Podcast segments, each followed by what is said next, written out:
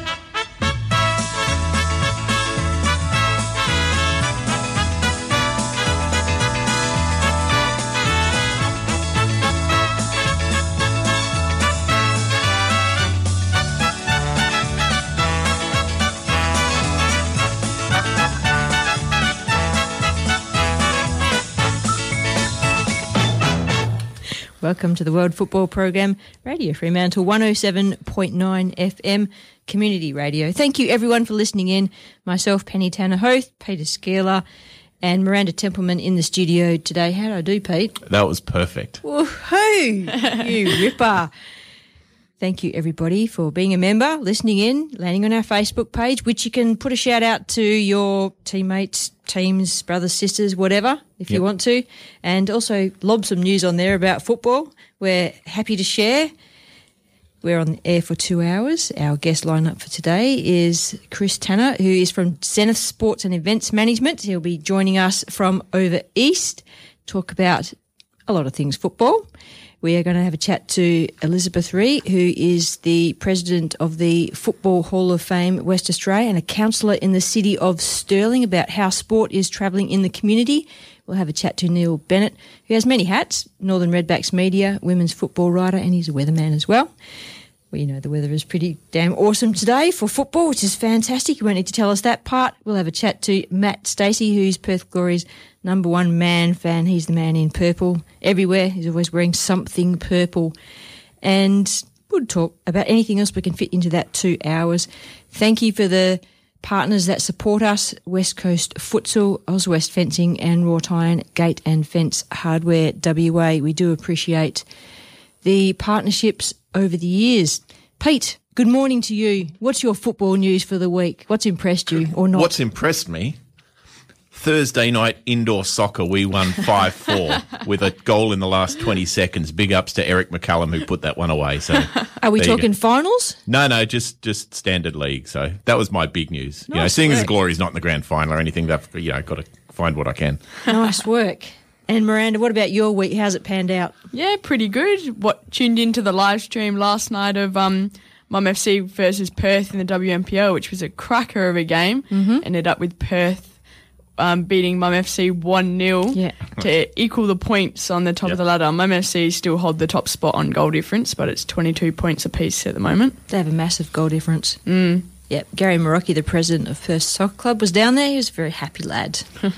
very happy. First year in the women's NPL. Got to be happy with that for sure. Um, football news this week. Well, we've had the final. And look, I have to say that Rhyan Grant, Mullet Man, Yep. man, he is good. Yeah, I'd, like I love to hate him as a as a Glory fan, Yeah. but you can't take anything away from him. He's a great player. Yep. Um, and I'm happy to cheer him on uh, when he's wearing a Socceroos kit. yeah. Put it that way. He's, yeah. I wonder when that might happen. I- I'm sure he's made some appearances already. Yeah, but I wonder. look I wonder when it might. Oh, when we happen. might next see the Socceroos. Yeah. The uh, the South American uh, the championships that the Socceroos were invited to appear in uh, has been definitely now postponed till 2021. Um, so I think the Socceroos will probably pull out of that tournament um, specifically uh, just because it's going to clash with all the World Cup qualifying and everything they need to make up. So it's sad because it was lo- I was looking forward to seeing the Socceroos play in the you know South American championships and have the chance to be crowned champions of South America, or at least you know at least make an appearance. But Yeah, I'd like to have a look at a international football calendar last year and this year and see what's happening, what's on the horizon in the next nth number of months. I mean, Yeah. we've only got three or four months left of this year, um, and it's crazy year with things being uh, postponed and reconsidered and so on and so on. So it'll be an interesting calendar next year. It's got to keep going the way it is. It'll just be uh, how it comes, and if things get done safely and they work out new formats and models for things and that's successful, then they'll replicate that. And uh, if things change in different areas, then things will be relocated and calendars will change Yep. again. And Speaking speaking of um, international uh, football, I did see that uh, the USA, because they're pulling their funding for um, the Ant- World Anti-Doping Association, they may actually be banned from competing in the Olympics. Which I mean, with the politics in America, the less said, the better. But it's a bit crazy. Let's put it that way. so, hang, hang on, you're They- saying so for for the uh, football tournaments, you may not get the American teams competing there and why? What's that got because to they're not fun. They're they're pulling. Well, talking of pulling their funding for the World Anti-Doping Association, which apparently you need to be funding that to compete in the Olympic Games. Right, so each country puts a little bit of Yeah. funding to keep Yeah. it running. Wow. Wow. So that would be interesting. Yep. And let's face it, it's been the kind of year where the people are the priority, the health of the people, the safety of the people. So governments uh, who had planned out their campaigns for budgets for whatever length of time are probably going to have to refigure a whole lot of things and maybe sports a bit lower down the Yeah. you know ranking for yeah, where it should be put. And that's okay. I, I hope a lot of people understand that. And um, if they try and pull it out of women's football, I might jump up and down. we'll see. We'll go to a break and we'll come back and chat lots more football. Of course, this is Penny, Pete, and Miranda on the World Football Program. Stay tuned. 107.9 FM, your local station. Oh, give me land, lots of land under starry skies above. Don't fence me in. Auswest Fencing and Wrought Iron. Are you looking to build or replace your gates or fencing? The Auswest team can offer four generations of advice, materials, and kit assemblies for your unique fence and gate project. We specialize in colorbond, aluminium, steel, and timber gates. Check out our galleries at auswestfencing.com.au. That's A U S W E S T fencing.com.au. Please don't fence me in.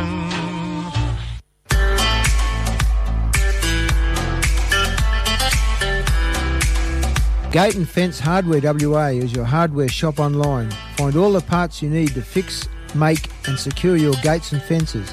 Friendly staff and family offer advice to help your project along or order in your special part. Gate and Fence Hardware WA. Station sponsor.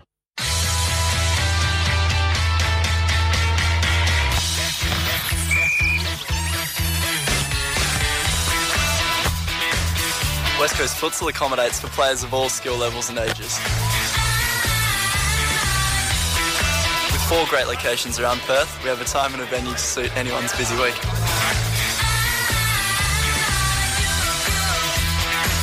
From social men's, women's, or mixed games to A grade competition, we've got you covered. Games are played night and day, indoor and outdoor, all year round.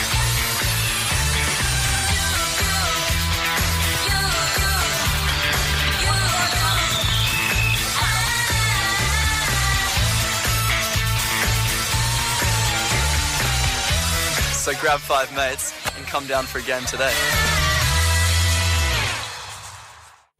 Welcome back to the World Football Program. Penny Tanner Hoath Pete Szkiela, and Miranda Templeman in the studio. Good morning, everyone. Why do you keep grinning at me? Do I get it wrong every time I say it? No, no, you. I Pretty get it right every time I say I it. just you never All check with Miranda if you pronounce your name correctly. This is easy. Good morning, good afternoon, Chris Tanner. Welcome to the program. Good afternoon, Penny Tanner. How are you? We are not related, everybody. Just saying. Okay. it is my ex-wife's ex-name, but that, that's okay. I won't hold it against you. That is a, a total coincidence. All right. He lives on the other side of Australia. Thank you for joining us today. In your player agent sports management work environment, how is the world game looking to you in Australia? Um, well, not pretty. it's um, look it, like a lot of industries. It, it, uh, our industry has been hit fairly savagely, um, and like a lot of industries too, there are other bits and pieces that where we're hurting that people don't notice. You know, um, I mean, I was supposed to be in Trinidad in June, um, talking to a, a, a, um, with, a with an English Premier League team on a pre-season tour. Uh, I've been talking to a, a club in Auckland about A League admission. That was supposed to be March, so everything is just cancelled. You know, so it's just we're all sitting and waiting and doing as much as we can to keep the industry moving. I can't imagine you sitting and waiting for anything at all, Chris. Uh, it's, frustrating at times, let me tell you. So, what what direction do you take? Uh, just uh as a little bit of a profile for yourself, um, and I'm probably going to get the surname uh, incorrect, but I'm going to have a good shot. Patty Sharon Bullis. Sharon Bullis. Cheryl Ambus, yeah, look, Patty's going well. Um, she'll be obviously um, well known to a lot of your Perth listeners. Um, she had a season in Canberra United where she wasn't uh, treated fairly well, but she's looking to go back overseas. Um, but again, you know, um, uh, some opportunities overseas are easy to engineer, and some opportunities overseas are difficult to engineer. Uh, again, uh, you know, COVID making it more difficult than it normally is. Yes, Um, it's a funny world, isn't it? That there are people coming and going, and some places are on lockdown and restricted access in and out. But there's teams coming and going, and there's hub systems, so there's still movements. It's uh, you know things are still happening. It's just Uh, yes, but th- th- they're definitely still happening. Um, uh, some countries, of course, uh, well, every country, you know, tends to have a different set of regulations, and you know, um, and, and while sometimes the uh, doors are open, there's always a door along the way that's closed. I mean, you know, we've had a lot of um, uh, interest from Asia in, in a pack of Argentinian players and Trinidadian players that we've acquired over the last 24 months. But uh, and, and while it's all very well to say, come over, here's a contract for you to sign, but sometimes getting them there, the, the logistical exercise of getting them there in these times is, is the difficult part. So, what direction have you taken this year? I mean, you're a pretty smart guy. Things aren't working as they normally would work, and movements aren't happening like they normally would. So, what direction do you take now? Well, look, it's, it's really a matter of, of um, if it's a major project, uh, you either cancel or you postpone to a later date. Um, if it's player movement, um, you, you, just keep knocking on doors until you find um, the right opportunity for the right player at the right club uh, that can be executed, you know, from a logistics point of view without too much trouble. Um, you know, it, it's almost like um, prospecting for gold. You know, you sit by the creek all day, every day, but you know that nugget might not appear in, in, in your, um, your your gold tin thing um, until um, might take a week, might take a year. You know, I mean, look, we've got a couple of guys, uh, a young goalkeeper from Sydney uh, that we're looking to move into Britain.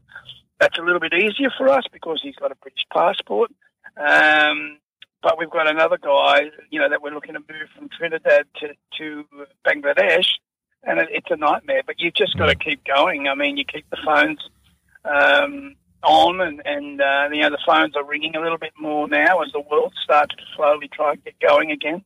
Um, and you just stay available um, and keep up with the news and keep up with the trends and keep up, you know, with the issues that are affecting the game, so that when the time comes that you can, you know, get back into top gear, you're fully equipped to deal with it. Uh, Chris, you mentioned earlier you, you'd been talking with someone in Auckland about getting a team into the uh, A League or potential A League expansion. Auckland's mentioned a few times.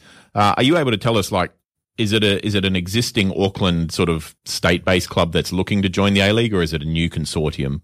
Um, Uh, it's an existing uh, New Zealand uh, National League club. Yeah. I don't know too much about them, Peter, to be honest, except that um, uh, involved there on their coaching staff is um, Hiroshi Miyazawa, who is the New Zealand Olympic team uh, assistant coach and Okay. played for the Canberra Cosmos and the Football Kings. okay, Uh, so, uh, yeah, look, uh, I mean, uh, we need a second team from New Zealand. Um, I think people are starting to wake up to that idea.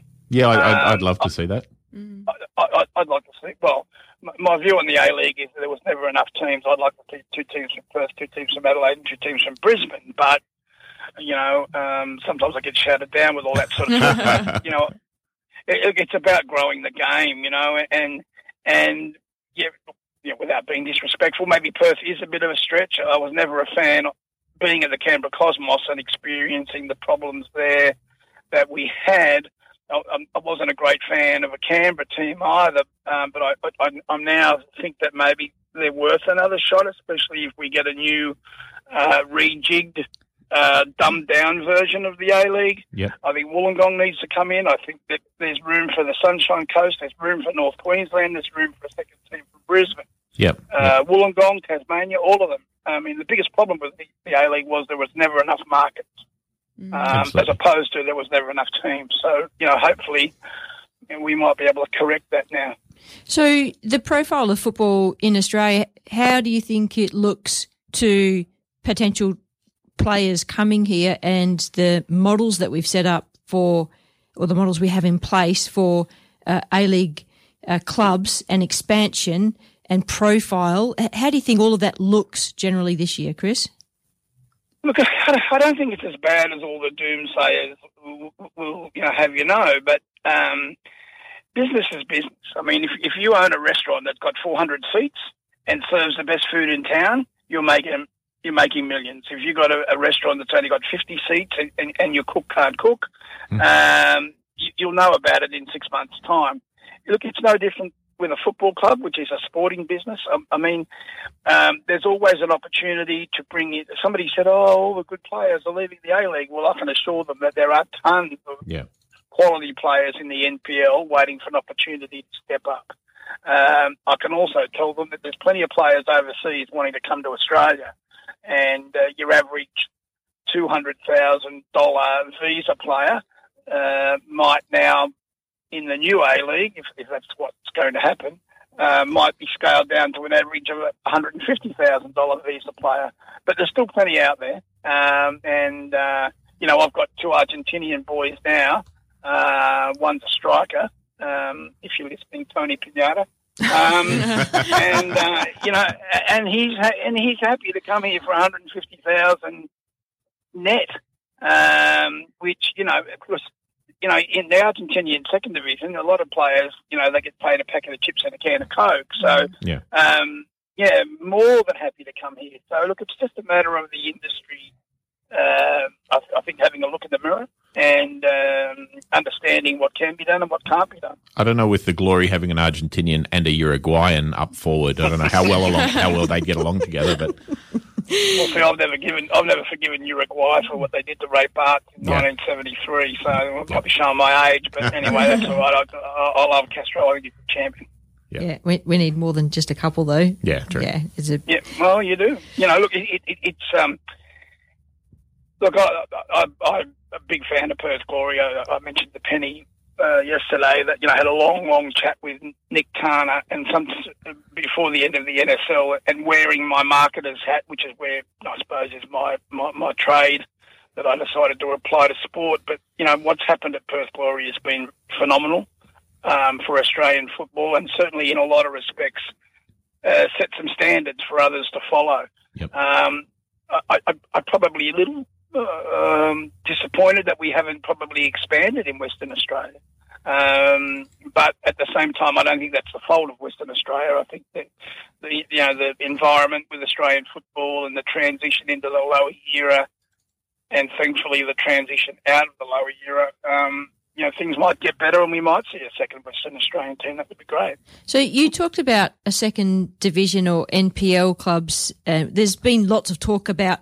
Well, we have to comply to be part of the Asian Football Confederation. We have to have a second division. We haven't had a second division, and we're still in the AFC. Yeah. So, I mean, there's not really a push and a shove happening at all, is there? Yeah, we sort of fudged it by having this NPL Yeah. playoff thing and calling that a second division. But there's always this constant background chatter of, you know, we're starting up a second division. I mean, we've had, um, what's it, Ravi, Remy? I've, I've forgotten. Oh, from the um, from the AAFC, yes, and, and they've they've been talking for Yeah. three or four years now about a second division. I mean, uh, with the number of teams that sort of kind of put their hands up when there is expansion on offer, you think why don't they do a second division? You know, lower salary cap and you know give teams a run like that, and then see if they can step up to the first division. finances, distances. Yeah, I know.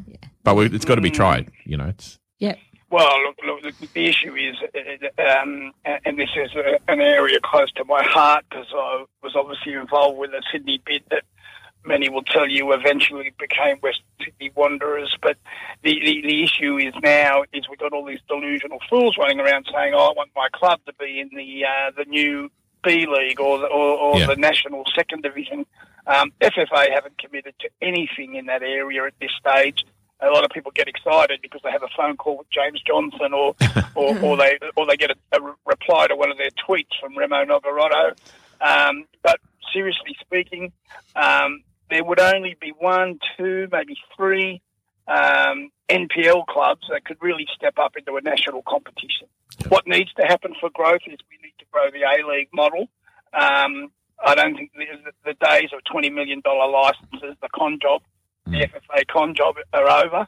Um, but certainly dumb it down a bit, less commercial criteria, uh, grow the A League to 16, 18, 20 teams and split it into two that way. Now, if those licenses that are on offer for A League teams, if, if, an, if an NPL club that's, you know, got the clout wants to put their hand up, so be it, let them. Um, but to think that we could create a national second division from NPL clubs, it's never going to happen, I can tell you. What do you think about all this talk about digital engagement being pretty amazing this year? And it is, but uh, what's the wash on that for football next year or now? I mean, if people are at home and they're getting their cable TV networks and they're watching their live streams, et cetera, et cetera, that, that's great for you know, the digital providers. But what about Football Federation Australia and the clubs? What does that mean for them, Chris? Putting my marketer's hat back on. Uh, again, um, you know, we see all these people running around going, oh, FFA need to have their own TV network and this, that, and the other. What they seem to forget is that um, the reason that Fox or, or beIN Sports or Optus uh, will take on any football competition is because of demand. And there's no demand for our product. That's part of the problem is that, is that demand is very low. So, you know, you can set up as many streaming services as you want, but if there's no demand for the product, which is the A League, waste of time and money. But, Um, but but on that, Chris, if if there's millions of people on streaming services watching the A League, there is a de- demand for the product. So then they those uh, providers or the the marketing departments would go, okay, there's millions of people getting onto YouTube or whatever it is. So then advertisers would hop into that channel, and that's where they would make their money. And they might not have yeah, bums but- on but- seats. But people want to people want to watch the top football product. Yeah. whether it be the EPL or for domestically the A League, they want to watch it with three, four, five cameras, proper commentators, proper graphics, yes. uh, and, and so on. You know, they don't want to watch it on a on a Hanimex Super Eight at the back of a grandstand at Sorrento Soccer Club. it's not going to work, you know. Um, but let me let me say this: I, I think if you're a fan of an NPL club, and you know, I live in in, in the on the northern beaches in Sydney, and I and, and if Manly, my local team, are playing at uh, you know in, in the southwest of Sydney, I'd, I'd rather watch that on Facebook or on YouTube Mm. than than do the 60, 70 kilometre drive. I, I think I think that there again the market is, is limited, and, and it's too small for FFA to consider a streaming service. However, um, look, the A the A League is still marketable to free to air. Uh, uh, it's still marketable to uh, Fox. It's still marketable to Optus Sport, but a lot of the problem comes with the demand, and the demand isn't there because of poor marketing by FFA over Yeah. the last 15 years. Absolutely. In that poor marketing, do you also incorporate the quality of the football? Oh, I happen to think No, that watching no. the hub football, the football's been pretty good. Oh, certainly in the hub, yeah, with the cooler The, temperatures. the hub football, I, th- I thought, has been good. I think part of it's probably hunger from the players to want to, you know, possibly do well in the shop window because they want to get out of here at the end of the season. That's quite possible. Um, but look, you know, marketing also includes quality uh, of your product, and that's a big thing. Um, so yes, I, I suppose I, I do include it, but at the same time, um, the the general overall marketing strategy for the A League, you know, there's been a couple of little bright spots. Um, even the initial ad back in the day when they were kicking the ball around, there was paint flying everywhere. Yep. Somewhere, you know, uh, I mean, you know, it was good, it was pretty, but the, as budgets change and income drops, uh, resources disappear, and you know some of the marketing of the A League in recent years has been awful, absolutely awful. Yeah. Um, so you know, um, and you sometimes got to wonder, of course, you know, with, if they're expecting uh, owners to uh, write checks to cover their losses every year, and that's probably why some owners are prepared to walk away the second they get a chance. Hello, Tony Sage. Chris, what's the enticement for international players to come here? We know that uh, we haven't had a lot of t- talk about W League. It's going to happen eventually in some format, but the Matildas are a, a big product of Australia in in a lot of ways, and the Matildas that are known to us have exited to play in uh, international leagues and not in Australia. So that'll mean there's a lot of space for younger, inexperienced players to move up into that. Um, a- and, they create a different profile for, for sport. So do you think we'll entice players here for the next A League season and the, and the next W League season? It'll just be a different way that um, players will be looking at moving in the world, I think. There's a lot more agents involved in women's football in the last couple of years. Um, part of that's been because of the emergence of the Matildas as a product. Um, it's up to the clubs, it's up to the coaches. Um, W League recruitment hasn't been fantastic in the past for no other reason um, is that you know the club, the majority of the clubs um, will tell you privately that you know if they could pull out of the W League, they would. Um, and you know my views in relation to the W League that you shouldn't need to be in the A League to be in the W League. Um, the the uh, there's plenty of good girls overseas. There's plenty of good girls in Australia, um, but you've got to go out and do the scouting and and and and, and of course a, a lot of girls like like like the men with you know the transition from NPL to A League you need that opportunity to be in the setup for a couple of months before you can adapt. I mean, to think that an NPL player, regardless of, of gender, can step up to A League standard in a week is, silly. Um, so, you know, there needs to be uh, a lot more structured and strategized recruitment when it comes to the W League, that's for sure. How old do you have to be before you can engage a player agent, Chris? Uh, well, you can be, be as young as you want. I, I mean, um, you know, there, there are FIFA regulations, uh, you know, which give you a, a, a minimum age, 16 or 16 and 9 months. Remember now because I haven't been a FIFA agent for a while. But um, the, uh, I mean, uh, I'm, proud to say that I considered to have Leah Blayney, the um, the young Matildas coach, on our books when she was 11. She, was, uh, she, she was an 11 year old girl introduced me to me by uh, uh, a highly regarded New South Wales coach David Lee, um, often called the man who created Harry Kewell. And David and I worked together at Football New South Wales. And, and uh, when I became an agent, he said, Oh, you got to look after this girl, you know. And I'm thinking, Oh, what, what, she's 16, 17, 18. And I, I'm introduced to this family with this little 11 year old girl who's playing in a 13 year old boys competition and she's leading goal scorer. And well, we knew from the day we met her and watched her play that she was going to be something special. So. Sounds like Lisa De Vanna. Yeah, absolutely. Uh, look, we, you know what? um, without going into too much politics, but we've had so many um, great female players, and I'm a big fan of De Vanna, obviously Leah. Um, Julie Murray was probably, I still love watching her play.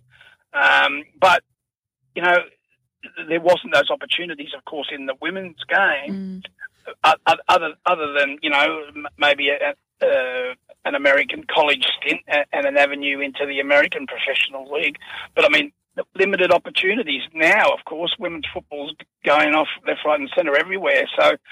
You know, I think hopefully what that might do is it uh, it'll create more opportunities for girls to step up to vacancies in the W League, but it'll also um, have girls see what Sam Kerr can do at Chelsea, um, see what you know Lydia Williams can do at Arsenal, and um, hopefully, you know, like like it did with starry-eyed boys in the seventies. Hopefully, we might get the same effect with girls now. Yeah, yeah, I I like that. That's that's a good place to be. Uh, before we let you go, Chris, what's been the highlight of your year?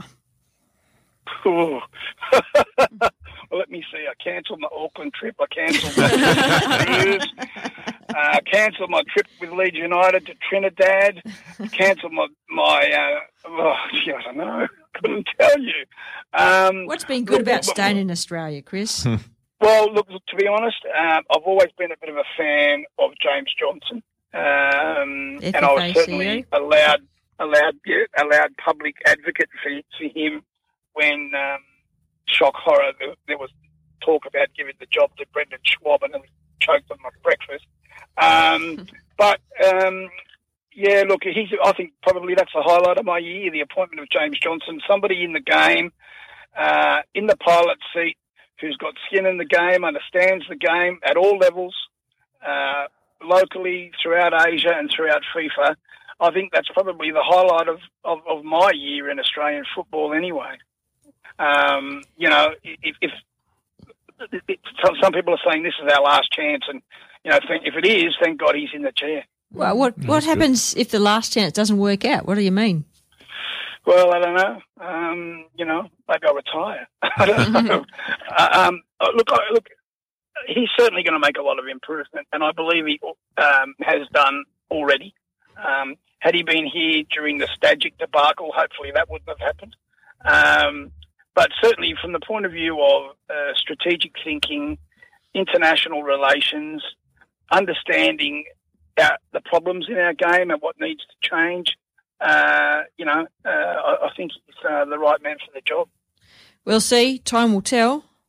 That's for sure. Fingers crossed. Yeah. Chris, it's been fantastic having a chat to you. Appreciate your time today and uh, stay No, safe always. and well wherever you are going to be. Now, I just wanted to quickly say hello to my little mate Charlie Bruce over there, up and coming Socceroo, and happy birthday, Alan Vest, if I can throw that one in as well. Oh, Alan Vest, good one. It's his birthday. Excellent. We didn't know that. There you go. Should ring me more often. Good one, Chris. Enjoy your weekend. Okay, thanks, guys. Yeah, you too. Have a great day. See ya. Cheers. Bye bye. Yeah. That was Chris Tanner from Zenith Sports and Event Management. Uh, had a little bit of fingers in the A League pie and business management here and there, and yeah, all round knowledge. He's got some good links and relationships. He contained himself very well in that conversation. I'm impressed. Did you have your finger ready on the bleep button? Did you? no, no, he's all right. He's okay. Um, we're going to come back and chat more football after this break with Elizabeth Re. This is Penny, Pete, and Miranda on the World Football Program. Back soon. Radio Fremantle, 107.9 FM. Everybody has goals.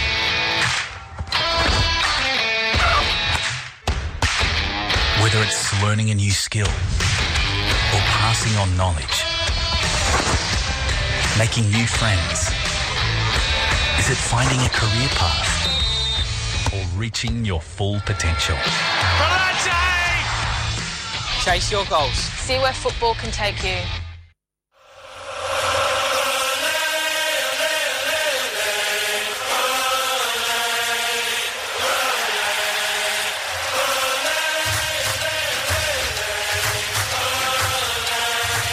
Hi, I'm Peter Szkiela. The world is a little different to us all right now. We may be learning to play football with our mates online, keeping in touch by FaceTime, and watching classic matches on Share TV. One thing that won't change is being able to listen to the World Football program on Radio Fremantle. Your World Football team are here every Saturday from 10am to 12 noon. We appreciate your support and stay safe, Australia. We're all in this together.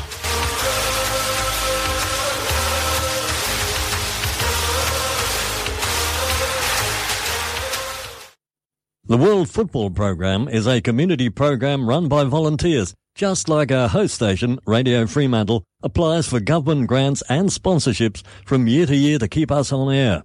Your support by way of station membership or donation is greatly valued. Contact Radio Fremantle weekdays 9494 for information on how to become a member or to donate to the station. Thanks for your support. For football's sake. For the sake of our registered players.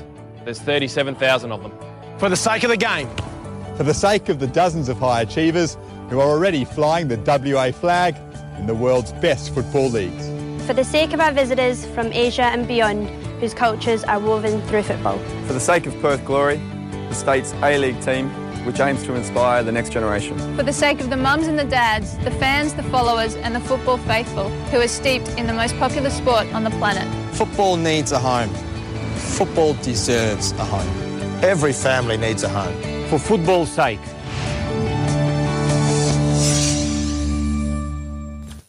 Welcome back to the World Football Program, Radio Fremantle 107.9 FM. We're here until 12 o'clock. Myself, Penny Tanner Hoath, Pete Szkiela, and Miranda Templeman in the studio. And our guest right now is Elizabeth Re, a councillor in the city of Stirling and new president of the Football Hall of Fame, Western Australia. Good morning, Elizabeth. How are you?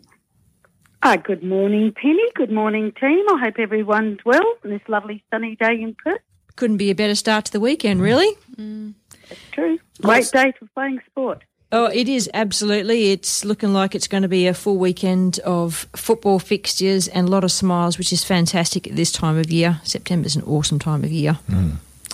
What's I happening? It was sort out- of delayed in coming, but we finally got some games on the board. Yep. And I think people, when we have our great Western Australian weather, people are coming out and supporting all the codes because um, they can. Yes, and because they can't leave the state, so they should. What's happening in the city of Stirling, Elizabeth? Are we on track for achieving targets? Are we having challenges? Are there things that you're noticing that are just uh, crazy for this year of COVID? Or tell us about some things that are happening. I think one of the things, following on from Chris's comment about why women don't or do play sport, one of the things we've found out across the local government sector is that a lot of women don't want to play if their change rooms are very poor, or if Mm. they don't have change rooms, or if they have to come into a change room following the guys playing. All of those things, the girls go, no. And I mean, sometimes the we should be above it, but I think you come to a time where you say, no, if I can't get changed in peace, if I can't leave my personal items in a safe place, I just don't want to make the effort. And I, and I think that's quite a serious thing across all codes of um, women's sport and all across Australia, actually. Um, and that's why it was very impressive for the Prime Minister, Scott Morrison, to say he would give money towards change rooms. And we're just waiting for that to be realised so that we can upgrade and we can get more women out. And there's a lot of research that's been done that shows that if women are active, they actually have a very strong knock-on effect to their children and their partners, which is means that all society wins from both um, from a health and a mental point of view. Absolutely. I I think there's a lot of uh, factors in a um, a female's life that uh, are different to a male's life, and obviously childbearing is one of them. And traditional um, domestic duties, uh, cultural obligations, uh, are major factors that will affect uh, females and their participation in sport. But what you're saying about the facilities is major. That and I, I know I've played sport since I was knee high to a grasshopper, and so is my daughter, who's now 13 and telling me all about that with lots of big capital A's attitudes and all that kind of stuff.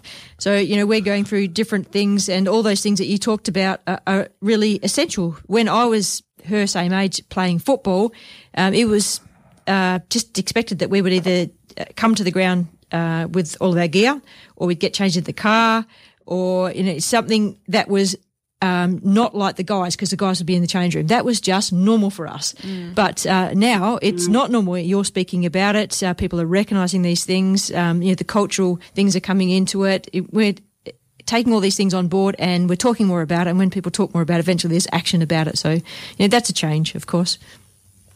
And there's the little things too, which people and sometimes designers and architects think by just putting a girl sticker, a woman sticker on the door makes it a women's place. Well, a lot of girls don't want to have block showers. A lot of girls don't really actually want to have that. They still want to have a personal shower stall. And I think that's something that they're still not coming to terms with. Um, guys are quite happy to do both but girls aren't. So when we design things, I think we need to design things in a punctuality point of view, point of view as well. And I think that's going through the system. Um, the other problem we have across the board, of course, is through COVID. A lot of sporting teams will not be coming back, and we have to be mindful of that. Uh, a lot of clubs, bowling, football, soccer, um, darts clubs, anything you like, the financial strain on these clubs by not being opened, where the only revenue is mainly activity. Um, some of them they can't pay the electricity bills. They they can't pay the basic insurance if they have no income at all. A lot of councils, like Stirling, have given a lot of clubs um, no rent for their no rent for their oval or reduced fees for different things to keep them afloat. But I think we have to be mindful that some clubs won't come up. And, and I'd like to ask those clubs if they have an issue, please don't do it alone. Please, if your president walks away or nobody wants to take a position up, you know, let other people know, put your name down just to keep the place going so that, and then ask for help from the local government, ask for help from the um, Football West, ask for help from whatever your peak body is because I know that uh, a lot of the big peak organisations are very, very mindful of the fact of the mental health, the financial health issues going on, and nobody wants to see a club disappear. But we, you've got to say, if you don't put your hand up and shout out, we just don't know. And so I'm asking that across your listeners to, if you know a club that may not open up or, or is struggling, please let um, Football West know. Please let your local government know because you don't know what help they can give or they might be able to help with amalgamation. A lot of things have happened over 100 years of football in Western Australia where some clubs have amalgamated because of various things. I mean, they went through wars, they've gone through depression, and a lot of clubs are still here. And, and we've got to be mindful to support that in this day and age. That's a, a really good point. And I must admit, I don't know personally of any soccer clubs or football clubs that have suffered to the point of they're not there anymore. Do you guys know of any? Not of any, no. But we'll probably see next season who comes back. Yeah. I'm thinking. Yep. And I guess in the period where we had no soccer this season, I can't remember how many months it was now because we're just full on back into it, but that would have been a bit of a telling tale for some clubs. Uh, Elizabeth, can you tell me if there's clubs that you know of that are no longer there? Uh, I do know clubs um, that um, financially could not pay just even basic bills, and what we've done is we've given them a free financial advisor. We've um, made their some things we've not charged them for within our position, but things like insurance and um, electricity costs are outside the realm of local government. But there's nothing to say they can't ask state government for assistance and the private organisations that they deal with. And we're just monitoring at the moment. And as you say, some clubs, we won't know, as I just said, but we might not know till next year how, what clubs are still viable. And that's why I'm saying now, if you think you can't get up, if you're having difficulty getting a team, and I know a couple of ones, particularly a girls' team, that they had six players turn up, and the club said, "Well, you pay your full fees to keep it afloat, and we'll try to get more players." And they went, well, we're not playing a whole season. We're all struggling. We don't have a job. And so they walked away. Mm. So we have to be, we have to be part of the conversation is what I'm saying.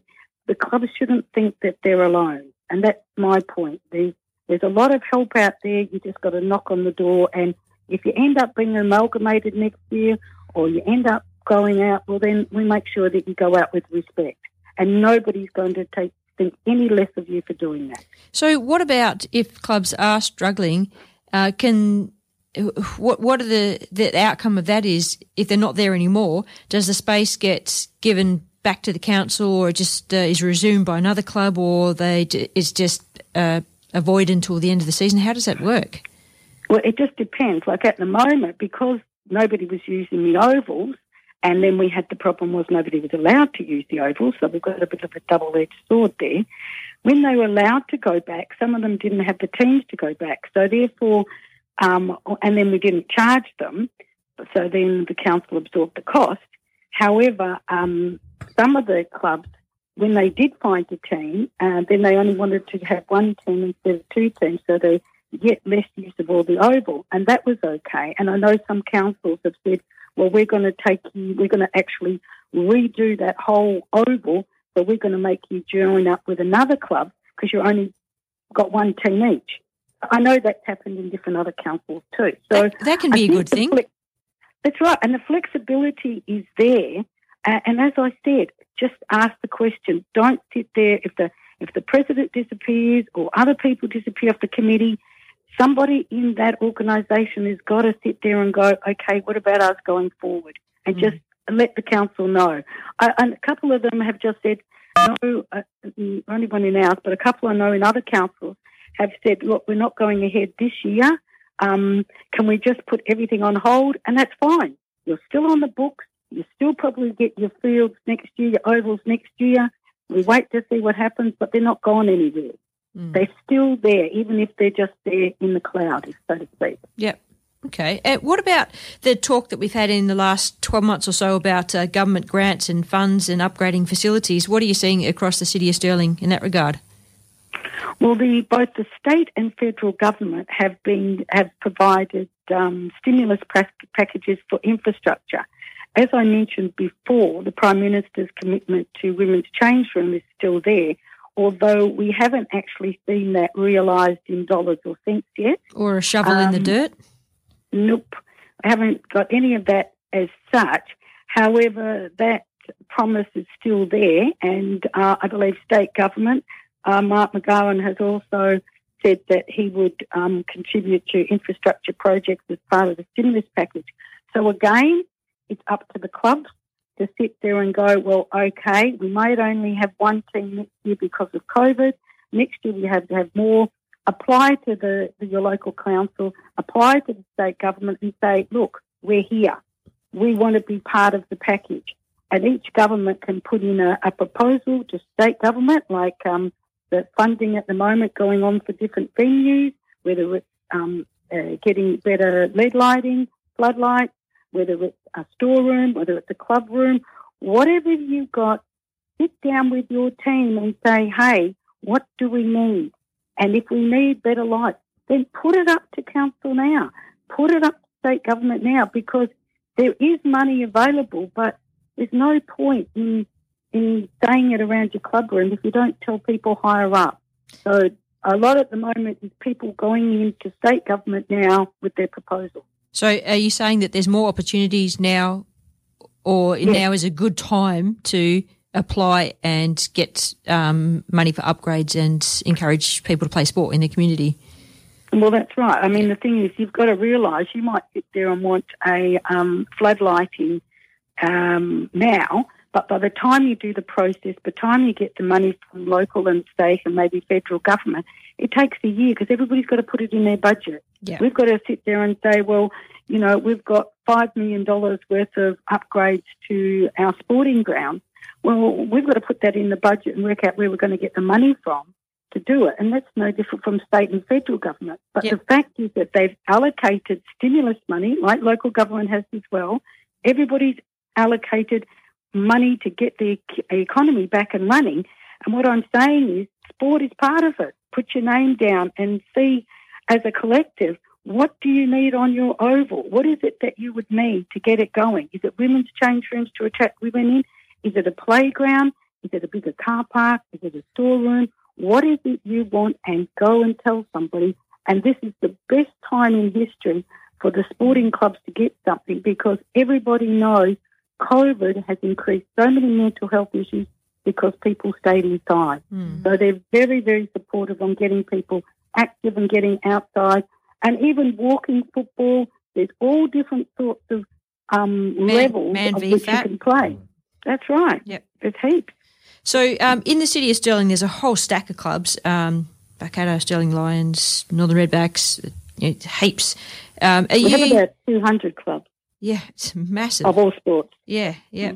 Um, what about creativity across the city uh, of Stirling? Like, if, what's the success stories that, that models that are coming out that we can share? Some you know, great creative, creative, ingen- ingenious kind of things that some of the clubs are doing. I can't think. There's a lot. Of, we, we have come very inspiration. I, well, we we have a lot of clubs that do some fantastic things. Um, they they make little stadiums. They have um, different competitions. They think outside the square to raise money. We have internal clubs. Um, uh, we actually have a um, a City of Stirling Cup for golf, for tennis, for bowls, and I try to get one up for football, soccer, which I'm still in the process of trying to get up. Um, and that gives the connectivity to all the clubs. Um, I think at the moment it's just the united, it's having a conversation with each other and not in a competitive way. I think that's one of the probably the best things that our clubs are doing at the moment is probably talking to each other and going, how are you going? What do you need? You know, I've got 10 players, I've only got two. I think that is the good rapport that's got to come out of this. Yeah. That we, we've got to try to get as many people playing as possible, allowing people to transfer from one to another, allowing ovals to go from one to another, allowing people to play in one oval while you totally upgrade another. Those sort of things, uh, I, I think, is a um, is a communal effort to the to the common goal. Yeah, I, I like that, Liz. That's that's a great thing to come out of this year. Is that we are we're all affected by the same thing, and we all want to come out on the other side of it um, and keep making our contributions to the health, safety, and progress of, of our community. So, you know, whatever way we can do that is is good because we all recognise that same things are affecting everyone without competition. Well, I think the basics of COVID, when we've got it, we're all in this together. We all respect our 1.5. We're all washing our hands. We're all doing our best, and that probably makes the difference for, between here and Victoria. The, the message has to get across. If we want to go forward, it's me, myself, and I. If me, myself, and I can't sit there and take responsibility and respect those around us, then we can't go out uh, uh, forward as a team. Yeah.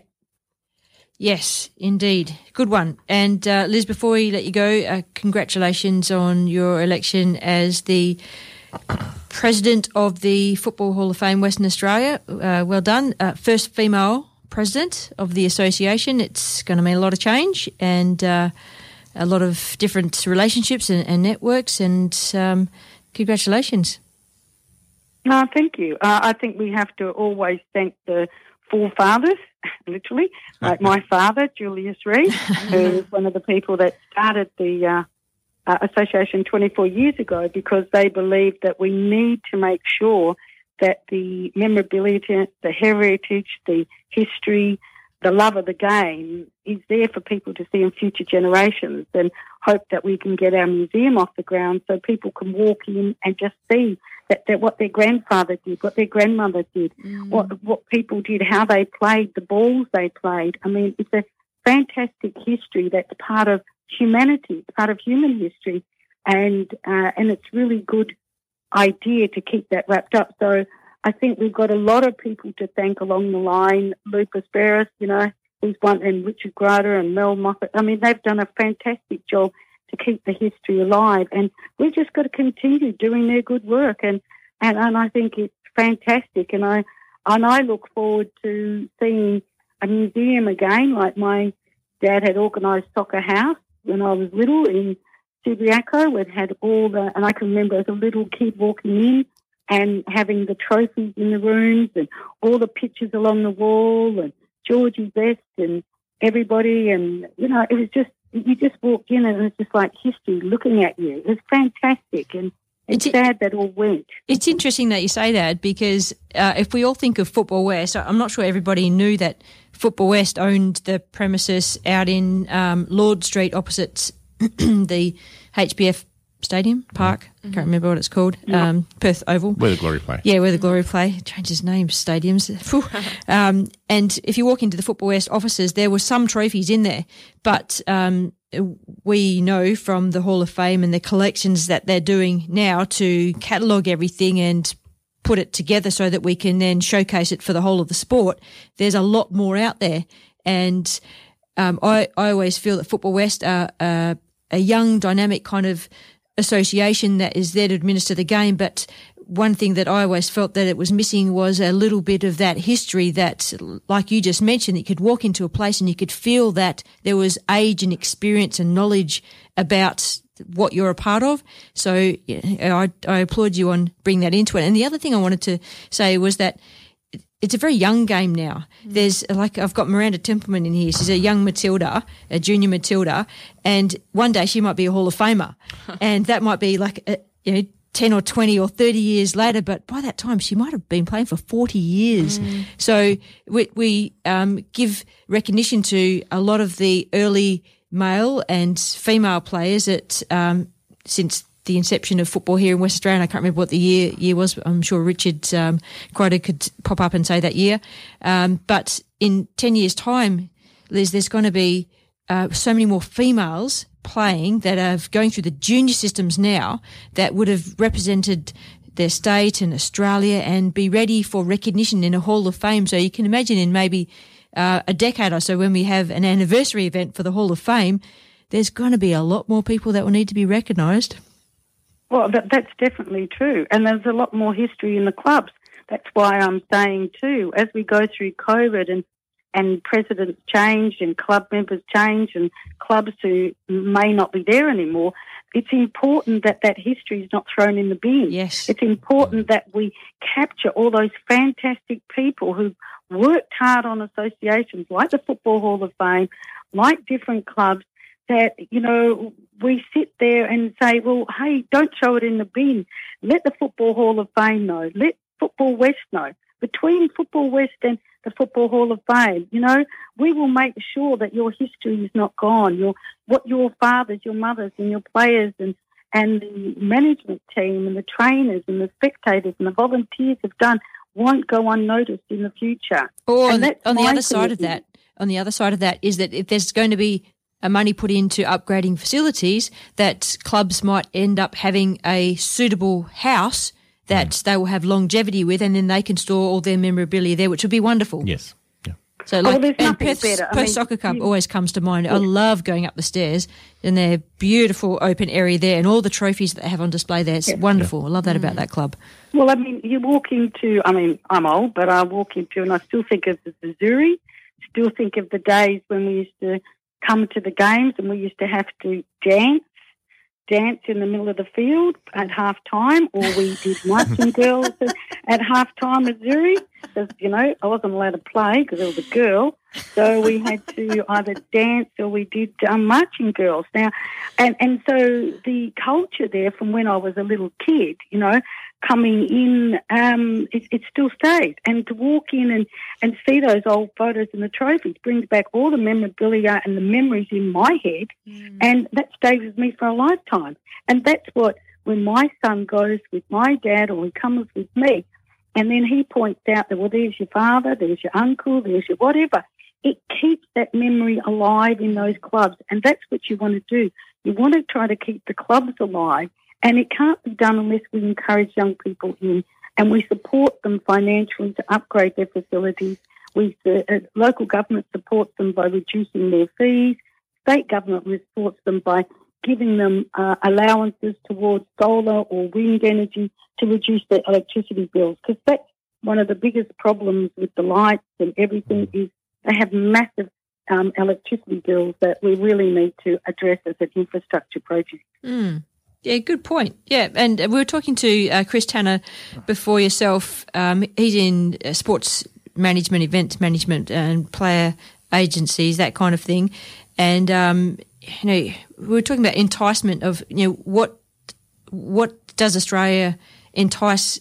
How, why would players come to Australia? Why would you want to come from internationally and, and come to Australia? Well, as a fan, why do we want to go down to a game and watch sport? You know, you've got to think about all these things. So, what can we do to build an environment that encourages people to want to stay in that environment, not just come in and hop out of it? But stay in the environment. And I know Simon Hill from uh, Fox Sports, not with Fox Sports now, ESPN maybe. I think he's with Optus? Um, Optus. I'm not sure. Is it? I can't remember. Okay, I don't know.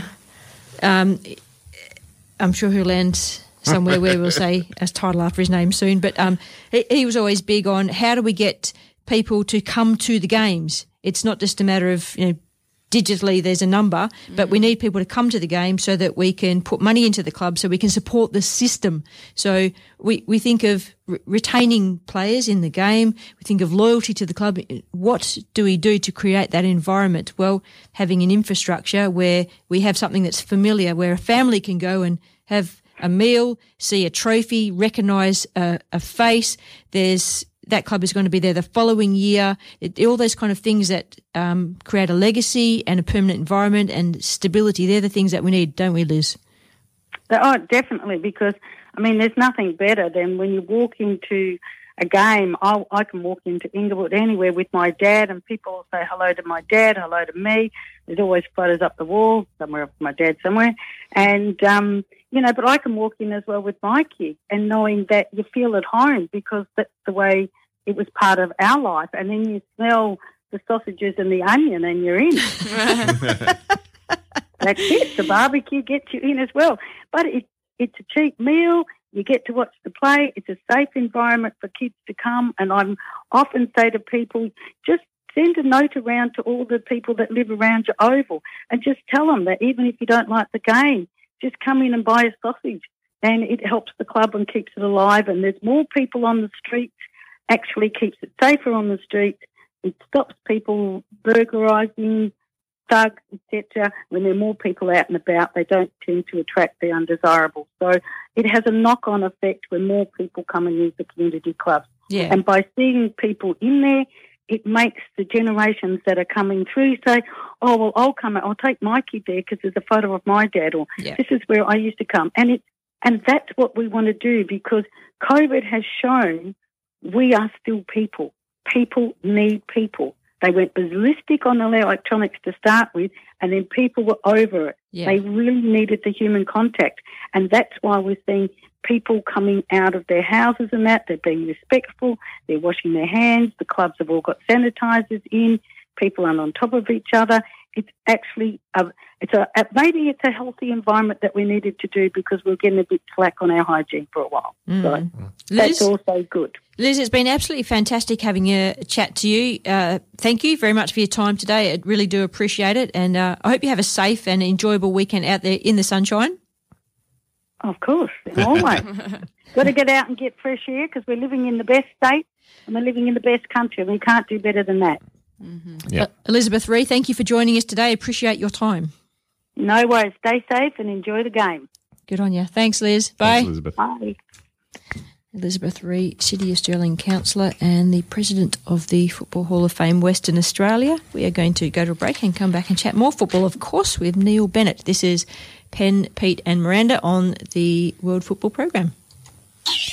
Radio Fremantle 107.9 FM. We are one, but we are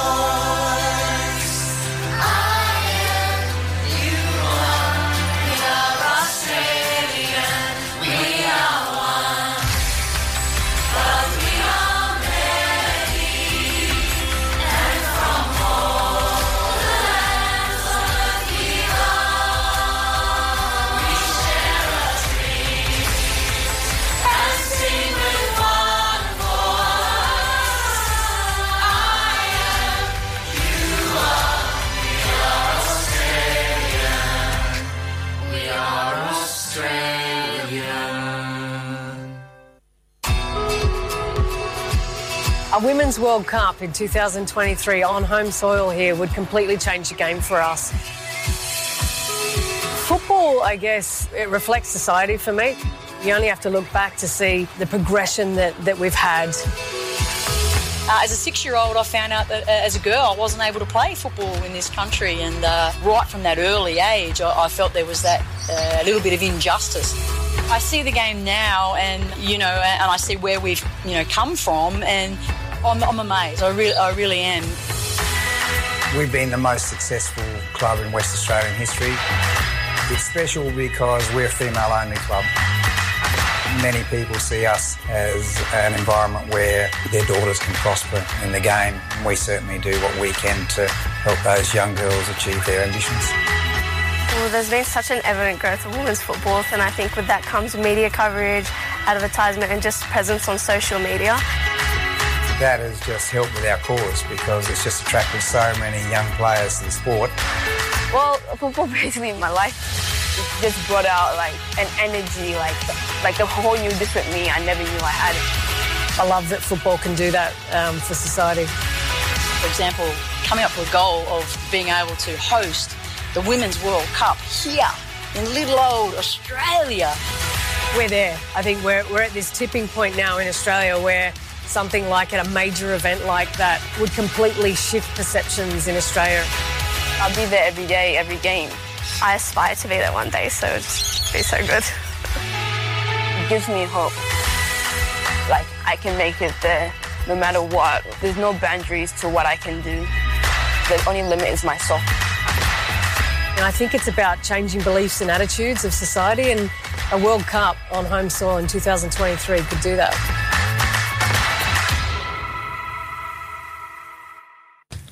Welcome back to the World Football Program. Penn, Pete, and Miranda in the studio, and we are having a chat to Neil Bennett, Northern Redbacks media, women's football writer, and weatherman. Good morning, Neil. Good morning. Yeah, I, I, sometimes forget that last bit. that's probably the main part, the bread and butter part. yeah, that's that's what keeps the uh, the wool from the door. Absolutely, yes. Uh, yeah. And it's been uh, it's been one of those winters so far where the weather has been a little bit uh, inclement to say the least on a few games. It's been a bit wet out there for a few of the rounds, but yeah, um, unfortunately tomorrow looks like it'll be another wet one as well. So you just have to put up with it. It's a winter sport after all, isn't it? That's right. There's no point looking out the window, Penny. You said tomorrow it's going to be raining. All I can see yeah. and feel is just warmth and blue skies. There's no no inclement weather coming on my horizon right now. It's all good. no, I do notice that time of the year where the pitches start to get a bit waterlogged, and I know yep. Balcatta had to can one of their games a few weeks ago and make it up, and they've been paying Mum FC to use their facilities there. So hopefully, yep. that's back on track soon. Yes, it's good facility to be able to be used mm. at any time because not affected by the weather. Had a good crowd there last night. Yeah, I was. Just, I wanted to come down, but I obviously had training, and then I was study. You know how it is, but I definitely was tuning into the live stream. It was a good game. It was interesting because when I was down there,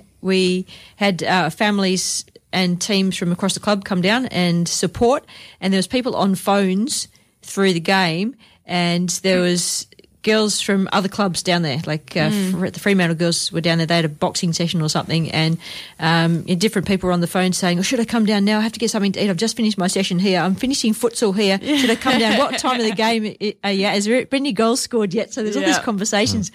Happening, and it was great because there was uh, ball girls out on the other side of the pitch. They were like um, eight, nine, ten year old girls from within mm. the Mum FC club, and they were really excited to be there and meet like the Cat Ukits, etc. Yeah. And then there was families, and Mum and Dad was coming from here and there. And, you know, I've really noticed Neil in the past couple of years how it's not just a, a female bringing a female down to the games, like Mum bringing the girls down. Uh, or dad coming in and going, dads have brought the girls down to the games and the dads have stayed and watched the games. And I've really seen that transition and really liked it. To, to me, it's a, it's a cultural change that mm-hmm. it's okay for girls to play football. We're now going to promote our girls playing football and it, the girls just need to be a part of it. Dad's just going to take the girls. It's just great. I love mm-hmm. it. Yeah, it is. And I, and I think that the, uh, the live streaming has really um, raised the profile enormously. Yep. Um, when you see some of the figures, um, when you're getting over 6,000 views on Facebook and you know one and a half thousand on on YouTube, uh, most teams are pulling in around six or seven thousand views a game. And you're right. Um, you know, I I go down to the home games at Olympic Kingsway with Redbacks, and I'm sitting on a blanket, most often very close to uh, uh, Vince from Photo Enzo and taking pictures. But the people who are leaning over the fence and we're having conversations and you know, they, they just sort of wander in and then they start getting involved in the game. And when you start talking to them and you tell them, oh, this player played for the Matildas, that player played for New Zealand, this one is in the W League, that one is playing for the NTC and all this sort of stuff. And they're blown away by the quality. Um, I think they are very genuinely surprised at the quality of the football that's being played. And also the competition itself is very even now. I mean, as we saw last night, Perth has surprised a lot of people, and I must admit I've been one of them that have been surprised by them.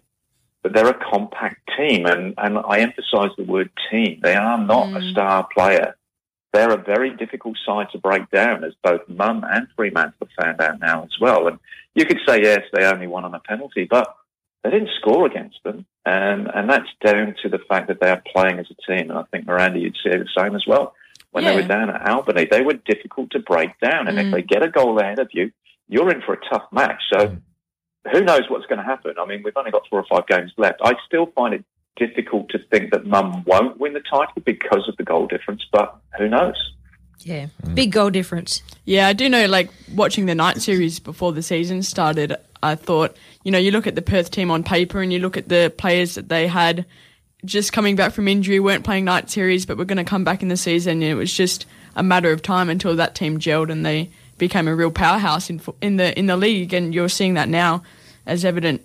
You know, I think it will be a tough title race between those two teams. I don't think um, any other teams will catch up to that. I think they're seven points clear, a game in hand, but seven points clear of third place. So that'll be a really interesting one. So Perth are obviously waiting for Mum FC to drop points there, but yeah. Yeah, so yeah, I mean they've they've still got games to go, obviously, and, you, Mm. and you can't and you can't foresee things. I mean, in the game last week where Mum played against Curtin and poor old Stacey, I don't know the extent of that injury, but she looked in a great deal of distress. That's going to have an impact. Yeah. Um, Redbacks have lost Morgan for a, for a long period of time. It takes Mhm. nothing away from Maya. She's doing a great job in there for us. But it upsets the balance of the team when you lose your goalkeeper. And, you know, so an injury to a key player here or there in the next couple of games. And again, the complexion of the season will change. Sim- similarly with Mum, they haven't had to deal with any injuries at all. Mm. Um, and, and I hate to think, you know, that a player could get injured, and I hope that they don't. But it is a reality, um, and it, it just remains to be seen what happens. And it's something that believe this season is definitely you cannot take any game for granted. Um, and uh, I think that that's a true testament to the decision to go to an NPL because all of a sudden you, you've got four or five teams in there. And even when Redbacks played Curtin, it was a tough, tough game. Um, you know, and uh, they, they came back and they got the, the equaliser quite late in the game and could have nicked it um, quite easily. So, Mm. yeah, it, it, it's really opened the, the competition right up. Just for the listeners out there, Mama sitting on top of the table, Perth Soccer Club, Northern Redbacks, Fremantle, then Balcatta, NTC, Curtin, and Subiaco. There's a massive difference from the top to the bottom Mm. of the table. And the fixtures today, uh, Balcatta and Curtin, sorry, this weekend, Mm. Balcatta and Curtin, Subiaco versus NTC, and Northern Redbacks versus Frio, which is probably the game of the round. Well, besides, Besides the last Well, night. besides last night, yeah, that's right. Yeah, no, that that's going to be a hard one. I mean, um, there's a lot of injuries at Redbacks, and that's not an excuse. It it is a fact. Um, Fremantle are struggling to score goals. Um, you know, they're they're not all that fluid at the moment, but they're a tough team to break down, and that will go a long way, I think, to to sort of if Redbacks do win, that opens up a gap then of uh, you know five points between third and fourth. It puts them within four points of second. They still have to play Perth. Um, so yeah, it's not it's not entirely out of the realms of poss- possibility. But I do agree with you, Miranda. I think that the title is probably between the top 2 at the moment. Um, but yeah, um, Balcatta is still floating there, and you know uh, NTC, you guys are still level with Balcatta. So the Mm. top six It's very Any one of them close, can- yeah. It is. Any one of them could stay in the top four. Mm. Um, there's no guarantees. Obviously, you think, yeah, Murdoch and Perth probably there, but the other four teams, that's going to be a scrap right to the very end, I think. Yeah, hundred percent. And I think you know what you're saying about injuries and the influence that has on the league. It is massive, and I think Mum FC. I'd love to know what they're doing from a sports science sp- perspective because you know obviously training and playing on the uh, synthetic pitches, you would have thought that they might have had a higher injury rate as the wear and tear that that does do on your back and your knees and your ankles. But credit to them where credit's due because I think they've done a really good job. And you know, part of it's luck, and you can just go down the wrong way and be out for a season. But yeah, I do think that there's something going behind the scenes there that's making that, happen. They have a, a good sports management setup, mm-hmm. Massa and um, you know the the rollers and the pre-game and the post-game stuff. I, Yeah. yeah, they're, they're doing okay. And uh, athletically and uh, physically, the girls look fit and strong. Yeah, there's a couple Yeah, and I think Sorry. across the board as well. Yeah, yeah, across the board. I mean, uh, Fremantle look to be, uh, you know, when they come out onto the onto the field, they look very fit and athletic. Mm, And back and Baxter at, uh, at Murdoch, and a big shout out to the guys at uh, 2HFD. Mm. She goes to them, and they're having a big influence. Uh, a lot of girls are now going to them because the sports science is becoming a critical part of it. Um, Curtin have got a good sports science setup, so they're a strong side as well. And that, I think, has been a big difference. Uh, teams are now moving to two into two nights. You know, they're moving to three, maybe four nights training, and that's what has to happen. Um, if we're going to start to produce players capable of playing at W League, they have to be capable of making a big step up physically. Yeah. Um, because otherwise they're going to struggle, and they do struggle initially, and they find it very, very difficult. But um, if they can continue with the work going on behind the scenes, then yeah, I think that we could see more players coming out of the NPL moving up because hell, there's so many players left the W League now that there's got to be opportunities um, for these players in the NPL sides to really step up. Yes, um, the state teams were selected a little while back for the um, the, the teenage group, and they've been playing games in the last uh, couple of weeks. I think Poppy got injured from the Mum FC. She's uh, injured her ankle, so she wasn't playing last night. Right. Um, I'm not sure if that was in training or game of the state team. I think it was in training because the game they've got, they've got one coming up in on the 16th, I believe. They're playing against the Perth Glory under 14s. I I question this. Um, I know that it's a wonderful achievement to be selected for your state, but if you're only playing against the boys' teams um, and you're not going into state, um, and then you run this risk of, of injury, then yeah, I don't think uh, Pete Rakic would be too impressed. Well, no, but Poppy there. you know he he wouldn't. But to be fair, Neil, because there's no teams able to travel outside of Western Australia unless you're Perth Glory A League, um, and W League, hopefully, um, then it's just a recognition of the talent that we've got here. So. Some form of um, game time, training time. I mean, they had, had a huge amount of players turn up for trials. So, which you know is evident that players want to be recognised and part of the system and benchmark themselves to other players and other clubs, which is great. So, I play- just, I- just wonder whether it wouldn't be better if they played a challenge game against one of the senior teams from the NPL. Um, I know they're a junior side, and then that, that could end up quite embarrassing. But um, I've, I've, I've long held the opinion that when you play young girls up against young men, um, particularly when you're playing teams of the caliber of Perth Glory, it can turn out to be very, very embarrassing.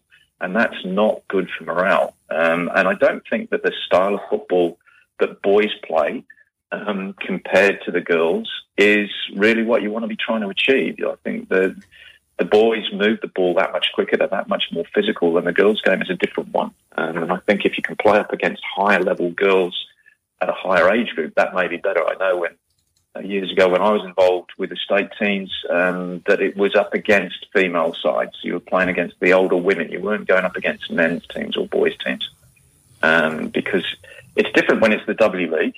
Then you do have to because you're at the, the peak of the, of the women's game. You can't play against anybody in the women's side, so that's different. But at state level, level, yeah, I don't know. I, don't know. I think the risks are too great. That's that's really what I'm saying. Yeah, I I- just as as we've all been talking, I've been thinking about the number of goalkeepers that I know have been injured. There's um, two or three at Mum FC in the junior ranks, uh, broken fingers, etc. Um, Morgan uh, Kino, Aquino, yeah. and uh, Stacey at Curtin, And Uh, also the Subi keeper. Okay, yep, that's Melissa? right. Yeah. Yep, yep. Yeah, yeah. Uh, So, gee whiz. Um, but I can't think of too many players on the field that have been injured. So I'm just wondering if the start post COVID maybe has had something to do with that or more matches or more training in the NPL season. I'm, I'm not sure, but I'm just hearing that there's more injuries to the goalkeepers and maybe not so much to the field players. And maybe that's because of the sports training and management of the players is different. Yeah, well, I mean, think with the as a Sorry, goalkeeper, yeah. no, good. As a goalkeeper, you're always, I think, putting yourself in harm's way, um, and it's just part of the job description. Really, you're diving at feet and, um, you know, all over the shop. So, I think goalkeepers naturally have a higher injury rate um, than outfield players, just because of the, yeah, the description of the job. So, yep, more risk. Mm-hmm. Yeah, and and to be fair, the, the, the injuries that we discussed about there in the, in the NPL, all three of them have come about as collisions or awkward fallings, and it's not twisting and turning, which is where the outfield players very often Yep. end up with the ACL sort of scenario. So I did want to say that with the live streaming, potentially that gives more access to talent identification, and Yes. not just here in Perth because you know it's YouTube; it goes right across across the world. So if we're talking about uh, W League, then coaches searching for players, not that they could bring them in, but they could if they wanted to. Um, and we've had players leave West Australia and obviously go to the European leagues on the top level. So I'm pretty sure players will be able to come in here from other places. It'll be interesting to see what kind of movement we get from other countries to come and play our W League now, or if it'll be a matter of, well, the financial viability is going to change with whatever model FFA put out for the W League, and it means that we are going to be a, a young based league. O- Either way, it's going to work. It's going to be interesting to see what um, Perth Glory do, Neil. We haven't had a coach identified yet. We haven't had a team identified. Although Sydney have zoomed up the charts, and I think they've got like most of their squad selected already.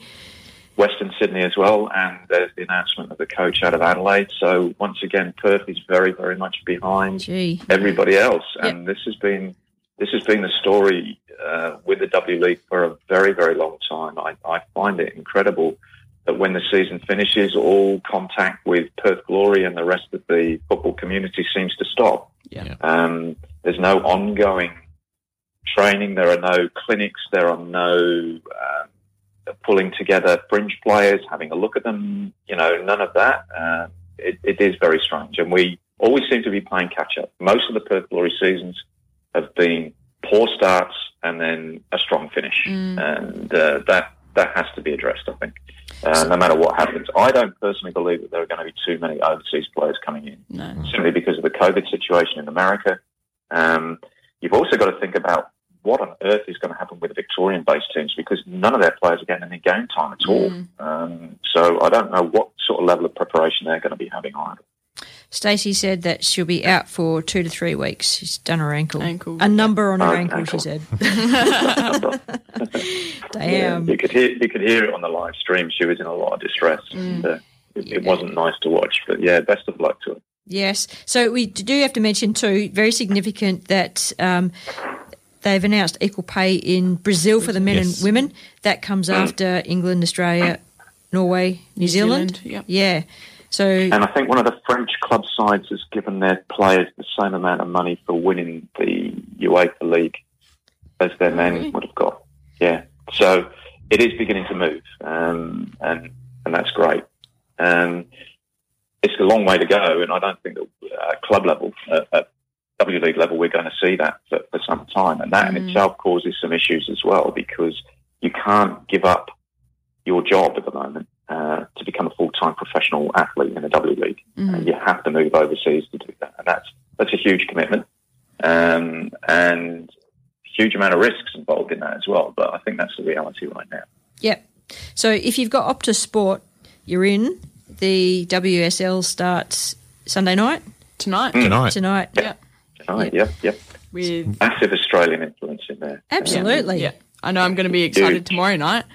You got Yeah. Arsenal Reading, so that's three Australian based players in the Arsenal team. And then obviously later that night, Chelsea with Sam Kerr.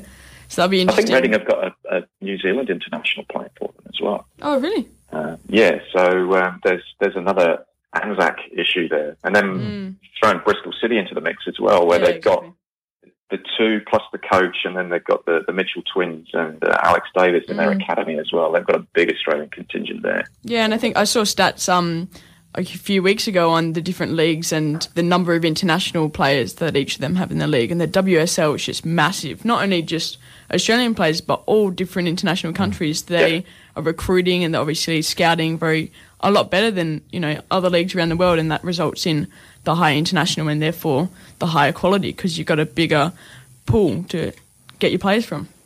Yep. You still have to remember though that they've got to play through an English winter. Thanks, but no thanks. yeah. Yeah.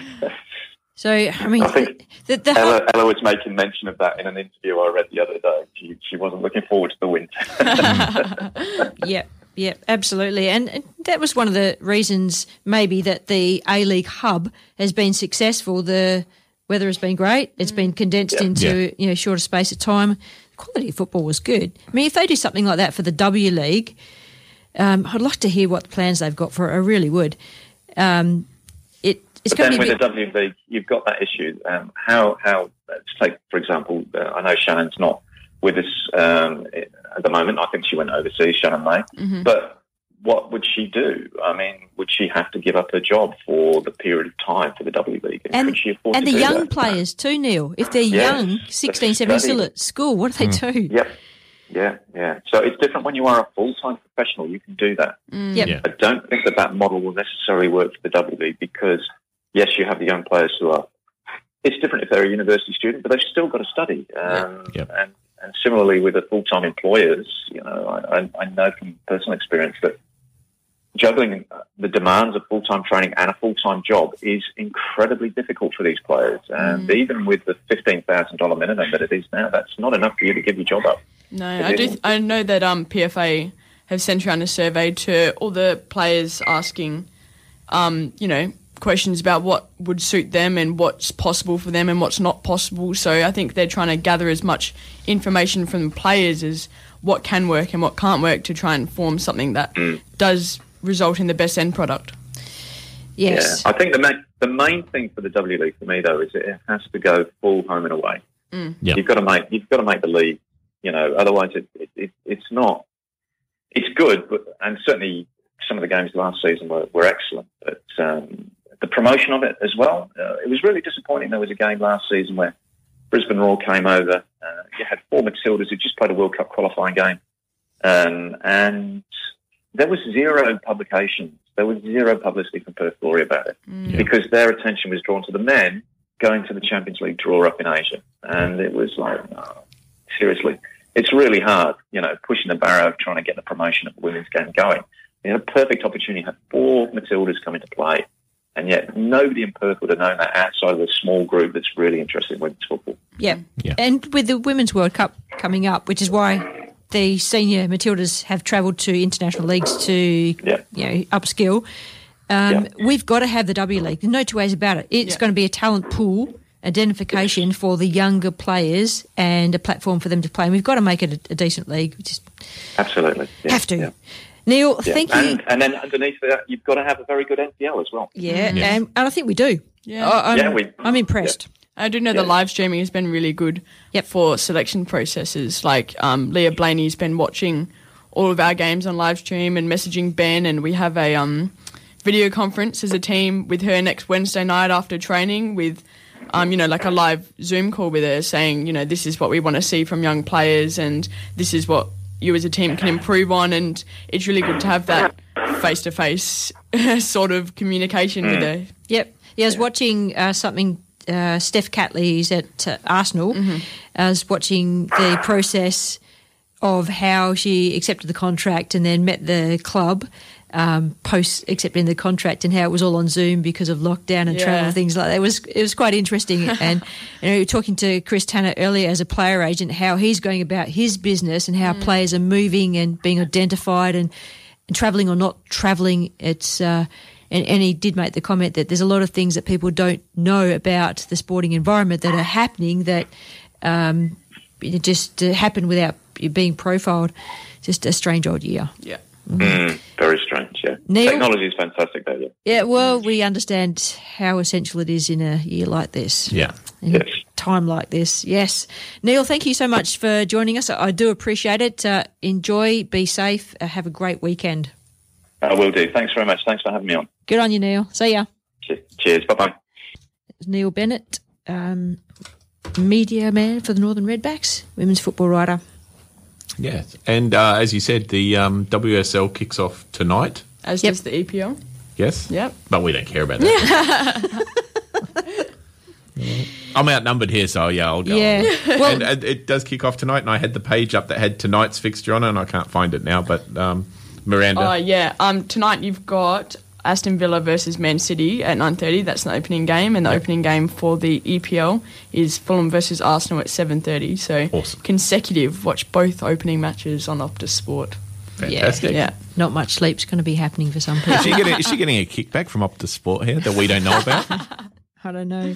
Before we go to a break, do we want to catch up on the local leagues before we have a chat to Matt? Maybe um, men's uh, state league one Yeah. NPL. Let's Why go not? through that. Why not? It's interesting because as I'm going through the fixtures for the men's and the women's in the NPL, there's little abbreviations like NPL M, NPL W. Yep. And if you're reading really quick and you're not always going in and knowing what that is, you can kind of miss that. So there's mm. you have to there's lots of differentiations you have to make now. And even in conversation, talk about NPL. Are you talking about NPL men or are you talking about NPL women? Yeah. That's right. So it's good. I like I like I like having to like have to explain it and then we talk about okay, this is because of good profile. So uh, with with the men's leagues, um, they're all coming to an end to stage one this week, and the way they're going is they're breaking into a top six and bottom six. Yep. Um, and then so the top six will all play off for five more weeks. All points goals reset, so it's like a fresh league just with the top six teams. Yep. And then I believe they have a finals after that, which is the top three from the top six plus the winner of the bottom six as well. So teams sort of still have a chance even if they finish in the bottom half of the table. Um, so coming up today in the men's NPL, uh, Croatia are at home against Rockingham City. Perth against Sorrento, Bayswater City against Floreat Athena, Perth Glory against Inglewood United, Cockburn City versus Armadale, which is probably the game of the round because Cockburn need at least a draw to secure a top six spot, and Armadale need a win to secure a top six spot. And then ECU Joondalup versus Balcatta. So looking at the table there, currently it's Floreat Athena, Gwelup Croatia, Cockburn City, Sorrento, ECU Joondalup, and Armadale sitting in the top six. And then just outside the top six uh, by one point, Inglewood United. And then we've got Bayswater, Perth, Perth Glory, Balcatta, and Rockingham, who are safe from relegation this season because of COVID. COVID. So, yeah. Very different looking table to previous years. oh yeah, the Perth sort of sitting very far down the table, and Bayswater? Yep. Mm. so um, and if we go to the first division, Yep. Uh, first division today we have Quinns FC at home against Kingsway Olympic, Western Knights hosting Joondalup United, Subiaco AFC against Stirling Lions, Mandurah City against Ashfield, Swan United hosting Forestfield United, and UWA Netherlands hosting uh, Fremantle City. Pardon me. So in the table there, if it wants to open up for me, uh, uh, Western Knights are runaway top of the table there. Uh, Forestfield, Kingsway, Fremantle City, and uh, Mandurah and Joondalup are currently the top six. Quinns are one point behind, so they'd be looking for a win to try to squeak their way into the top six there. Yeah, Subiaco. uh, Subiaco, yeah, bottom, sitting down. Bottom of the State League Division One. Um, how's Second the bottom. yes? How's the uh, State League Division Two looking? I just wanted League- to just- reinforce yeah, where how's Mum it? FC are. Okay, so Mum, so you want to brag about? Okay, Yeah. Mum FC are sitting top of the third division in the state. If you want to, if you want to That's get just something. mean. Hey, I talked up Thursday night indoor soccer before, so I, I can't brag. So yeah, no, Mum FC sitting top. Uh, Dianella White Eagles second. Carramar Shamrock Rovers. Wanneroo City, Joondalup City, Gosnells City, the top six, and there's a lot of cities there, and then Canning City in seventh place. And that's an incredibly tight uh, league there. So we've got Wanner, uh, Shamrock Rovers third spot on 17 points, all the way down to Canning City in seventh spot on 16 points. So we've got uh, five teams all separated by one point. So one of those teams is going to miss out on on getting in the top six there. Good year for Mum FC. Pity about the no promotion relegation thing. Phew. Something to look forward to next season then, Yeah. playing for real. It will probably be the first time that I can ever think of, if it happens, that the men's and the women's top teams will sit on the top of their respective tables at the end of the season. Yep. Yeah. Oh, of course, that's So- then you've got the second stage where it's top. They need to finish top of the table there as well. Yep. Yeah. Yep. Absolutely. A bit different this year. Yeah. Thanks, Pete. No worries. We'll go to break and come back and chat Perth Glory. This is Penn, Pete, and Miranda on the World Football Program. Radio Fremantle 107.9 FM.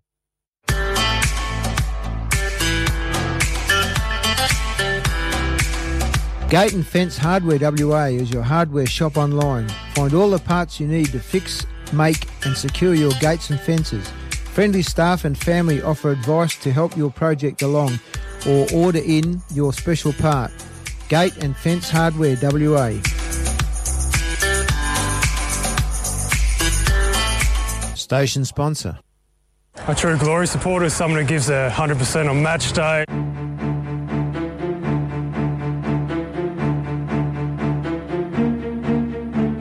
Whether it's chanting, waving a flag, Always there, always passionate. jumping up and down, going absolutely animal. and continuing to make uh, amazing atmosphere for football fans. I'll spend about eight to nine, maybe ten hours on Glory uh, during the week when we're making our banners and this and that. Feeling when Glory score is just the most phenomenal feeling ever. Everything just stops. So there's a whole brief feeling of silence. Suddenly everyone just jumps up and down.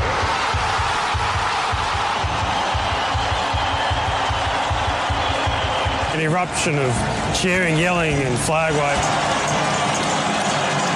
It's just one of those things when the goal hits the back of the net, it's an amazing, it's an amazing situation.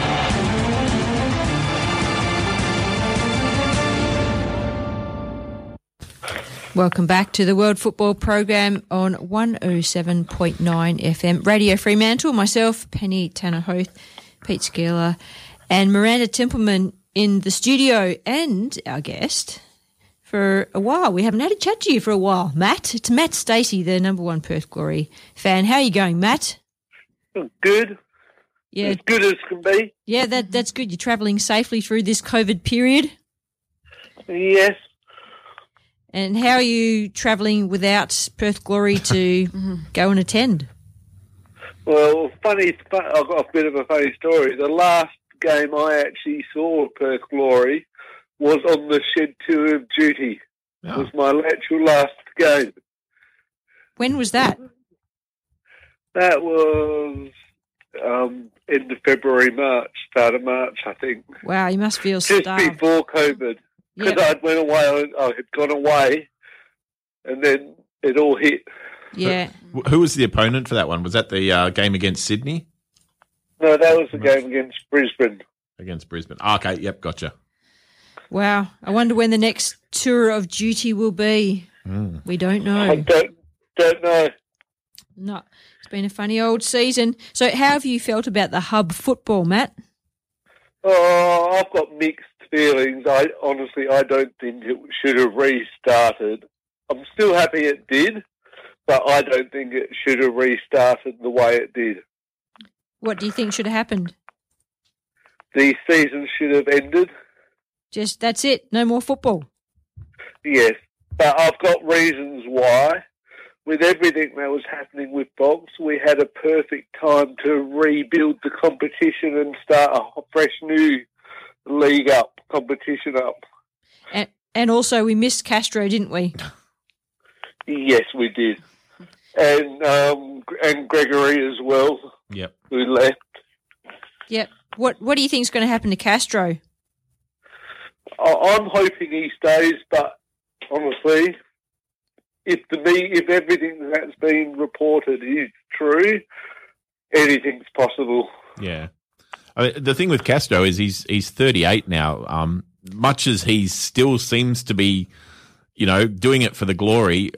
I think next season, if he was playing, he'd have to be more of a super sub role. You know, come on in the last, you know, 25 minutes and do a bit of magic. I don't know whether at, at 35 as an on field, uh, sorry, 38 as an on field player, he's still going to be um, able to do it week in week out for us. Yeah. How many Yeah. players can you think of internationally that at that age are playing? Not many. No. Not many. Can't I can't think of And any. uh, and if we're still in hub type form next season, he's not going to want to do that either. That's right. Yeah.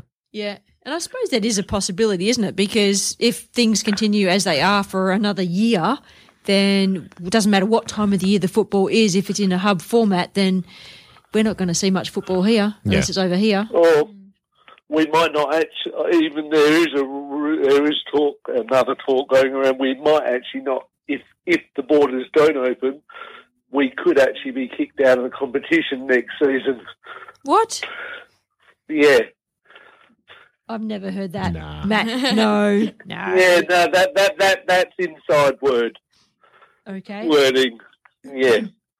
All right. Uh, we're, we're not losing our um, our owner of the club or anything like that, are we? Are you relating to something? No. no. Okay. No, he, he he he won't leave. He said he would never leave the club. He's happy with how we're going, but just obviously talks. If it's hub form, keeps being hub forms, we just wouldn't be able to survive as a club being in the competition. And we'd maybe be just playing, we'd be the strongest NPL team in the competition.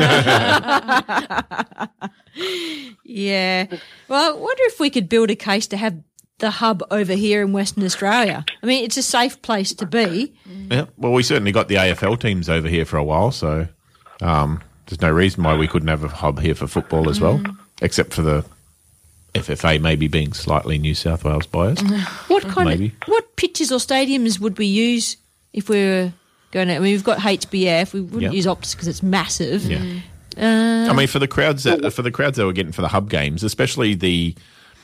Uh, so with the hub, they allowed the local teams to have crowds, but if it was you know Glory versus Brisbane, there was no crowds. You could play that at you know uh, Dorrien Gardens Yeah. or somewhere like that. Yep. And you could you could have the WACA as a ground because we've played soccer. We've played we've played it there before games. possibly Mum FC. That was actually my first ever Glory game. Was at the WACA, way back in '99. Stan Lazaridis. No, Peter Szkiela, my name is. No. Oh, right. Smarty. Uh, no, the uh, semi final against Marconi, which we won 1 0. Marconi. Whew. Yeah. Okay. Anyway, so yeah, that was the, my first ever, and actually the only ever game I've been to at the WACA was was a Glory game. Uh, yeah, WACA. Okay. Yep. Okay, so it's looked very different this year. Matt, what do you think about the the um, brand, the Perth Glory brand out in the community with the hub football? Do you think that we did enough to promote Glory in the hub football, or people just like kind of forgot about it because it really wasn't paid attention to? Well, we got as far as we did without our big name, so technically we did as good as we could could expect in that environment. Think of the AFL teams, how many games they actually won when they were in their hubs forms away from home. And how much attention they gave to that? No, I think. Um, Yeah. I'm, I'm unhappy. Yeah. Yeah. and another factor is there's another hub team playing away, the Western Force. Not that I'm a rugby fan, but they- they've had no attention, Yeah. and they actually haven't won a game this in while they've been away. So hub forms have resolved not really showing the best of the the away teams that actually have to move away from home. Yep. Yeah. Yeah. Yep. Okay. So um, players that have left, that we know that have left, um, Chianese, Yep. Franjic, Yep. uh, Julbic, Yep. Uh, Leah, Yep. Valafi. Yep. Is that the That's, the, extent? that's the names I was looking at, yeah. Yep. Okay. Yeah, and Franjic has signed for the new Macarthur He has, or yes. the new team. Yeah. So, and there's room. MacArthur he wanted to be near a near a family for that one, or Mm-hmm. his partner's family. And, and MacArthur And then Rams we- actually came out with their pricing. Um, and, you know, normally if you're a new team, you sort of maybe come out with lower prices to encourage people in. They've taken the opposite path and they're charging ridiculous prices. You're prices. talking memberships. Memberships, yes, for next season in the A League. What, what kind of pricing are we talking about? And I wish I had it Yeah, here and- now. I'll and- see and- if I can find it and get back to you. and and do some comparisons so we know what expensive versus not expensive is. Yeah. so It's very it's very expensive. I think it was in the four five hundred. yeah, it, it was honestly like you sort of looked at for it. For the active Wow. members. Yeah. Maybe they throw in a couple of meals and nights out and stuff like that. I'd rather if I wanted Tour of if I wanted a meal, I'd pay for a meal. If I want a club membership, I want to you know go to club membership. What about uh, incoming players, Matt? What do you see on the Well, horizon? Oh, we've had we've signed two recently. Oh yes, Na- really good n- players. Nabu and Yeah, Atkinson. Yes. Yeah, they're, they're really good signings. But with signings now, we're not going to be making any new signings till we get the coach. Mm. Yeah, this is it. So the the pressure is on actually to sign our coach. I reckon within the next two weeks, or we're going to struggle with getting players because everyone's now on the market for players. Yeah, when's the first rounds of the Asian Champions League supposed to start? October. Or Oh, There- okay. there's supposed to be a. October, November, Yeah. but I don't see it starting then either. Mm. Okay. It's the uncertainty with the Asian games if they're actually going to start, and we don't even know where our hub's going to be. Yeah, they've, our they've announced the Sydney one, but but not any of the others yet, I believe. yeah. I know Perth has put a bid in for the Asia game hub to be played in Perth, but we haven't heard anything, and that would be played at HBF Park, the WACA, and um, Joondalup Oval would Yeah. be the grounds. So so they've got the matches scheduled, although the venue's not determined. So apparently, sixteenth of October, uh, Gloria playing Shanghai. Twenty second of October, Ulsan Hyundai. Twenty fifth of October, so they're obviously the hub like smashing through the games quite quickly. Twenty fifth of October, Ulsan again. 28th of October, Shang, uh, Shanghai again. Uh, sorry, yeah, Shanghai. And then last one on the 31st, the return match against FC Tokyo.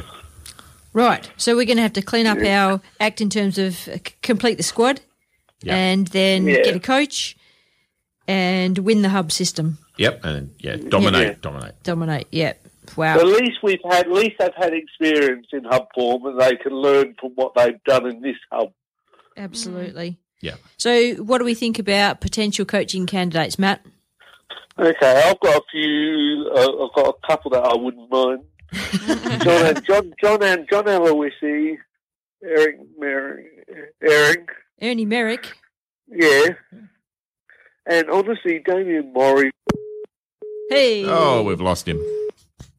We might get him back. Yeah. What do you reckon? Yeah. Well, you can give it a go. You, you talk so, about so your possibles. Damian Mori. Um, oh, I was a fan of him in the Glory, but I don't know how he's he's not coached in the A League, so Mm. I don't know. I know uh, Mr. Despotovski was was voiced as a possible um, coach as well. Yeah, do you think that'd be easier for them to sign someone local? It'd be Yeah, you'd cheaper, think so. quicker, and, easier. And again, with the big asterisk with the um, COVID and everything, if we went sort of the easier route and got a local lad, no problems with that. Yeah, So, yeah. And as I, I did say, sort of Bobby does fit the coaching criterion as much as he's got a couple of sons that he can pull into the ALE.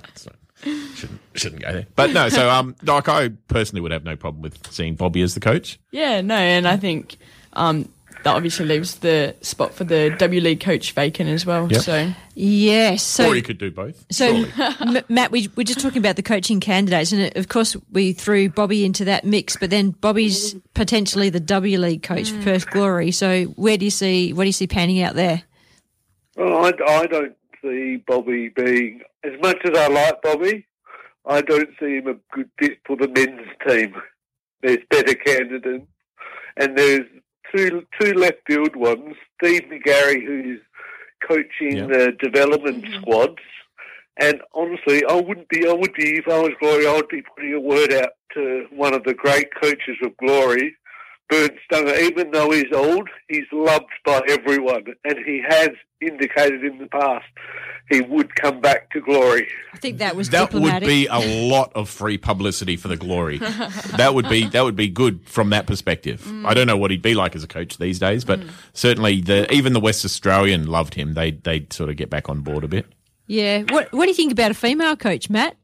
What about uh. Carolina Morace? I'm not sure, really. Do you know who haven't she even is? thought of that. Yeah, I know. If I haven't even thought thought that far in female terms, but it could be interesting. Yeah. Do you think we need someone who's going to build the profile of the glory, like not just be a decent coach? I mean, uh, Tony Popovic was a decent coach, um, but in terms of Bernd Stange, he's uh, he, everyone loves him because he was He just needs affable to and ki- kiss another police officer. something like that. Yeah, so we could do with a little bit of a, uh, you know, a hit to the publicity machine for Perth Glory, couldn't we? So that it's, you know, out there every week in the news and people hear about it and then they love Perth Glory and they come down to the games. We we need something more than just a good coach. Well, there is a coach that was um, released from Brisbane Roar as well, who played here, Robbie Fowler. He oh, yeah? could actually be another contender because he actually, I don't know if you heard all the stories, he actually didn't leave on best terms with them when he left back to go back to the UK to be with his family. He actually wanted to come back to Brisbane, but he, it was made, they made it very hard for him. Yeah. Yeah. So he could be another person we could who could be a good coach because what he actually did for Brisbane when he was there, are actually quite good. Just, just by the way, the the Macarthur Rams, the the bullpen they call it, the, their equivalent of the shed, is four hundred and forty dollars for a season ticket. So that's uh, roughly double what the Glory charge Really? for, Yeah, right, for a for a shed, shed. membership. Yeah. So yeah, they're certainly not going cheap there. I wonder why. Why, why, why? You, you'd think in these days, everything, if anything, with COVID and everything, they should be dropping their prices Yeah. even more than normal to bring people in. But oh well, we'll see how they go. Yep. Hmm. Um, what about uh, the grand final? Matt, did you watch the grand final? Yeah, I wasn't going to, but I ended up did watching it. Yeah. So, um, who do you think was the player of the match? I don't, don't really know. I didn't really. Didn't really I didn't have that attention? much. I didn't have that much interest in the players. I was just hoping Sydney were going to lose.